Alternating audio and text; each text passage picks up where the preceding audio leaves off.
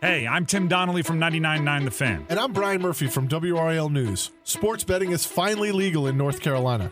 Getting to this point in this state wasn't easy. How it happened is a backstory worth telling, and that's what we're going to do in a new season of our podcast, A Brief History of Triangle Sports. The podcast is out now.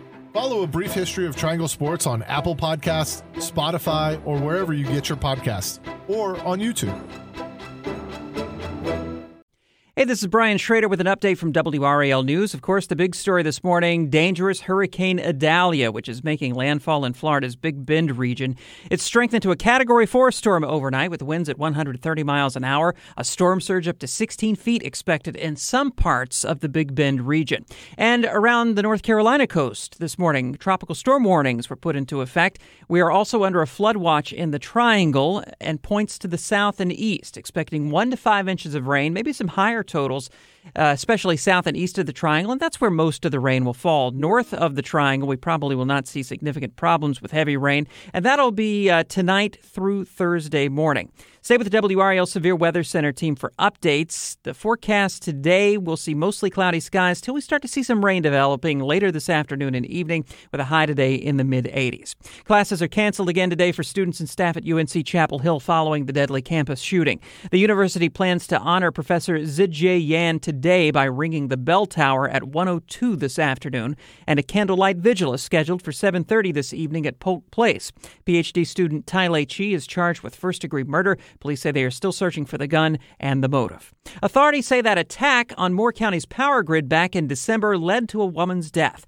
WRAL obtained autopsy results for 87 year old Karen Zoanelli, and the medical examiner's office ruled her death a homicide. She died December 4th after her oxygen machine lost power. So far, police have not made any arrests in that attack. That's a look at some of our top stories. I'm Brian Schrader. Hey, I'm Tim Donnelly from 99.9 The Fan. And I'm Brian Murphy from WRAL News. Sports betting is finally legal in North Carolina. Getting to this point in this state wasn't easy. How it happened is a backstory worth telling, and that's what we're going to do in a new season of our podcast, A Brief History of Triangle Sports. The podcast is out now. Follow A Brief History of Triangle Sports on Apple Podcasts, Spotify, or wherever you get your podcasts, or on YouTube. For the ones who work hard to ensure their crew can always go the extra mile, and the ones who get in early so everyone can go home on time, there's Grainger, offering professional grade supplies backed by product experts so you can quickly and easily find what you need. Plus, you can count on access to a committed team ready to go the extra mile for you. Call, clickgrainger.com, or just stop by. Grainger, for the ones who get it done.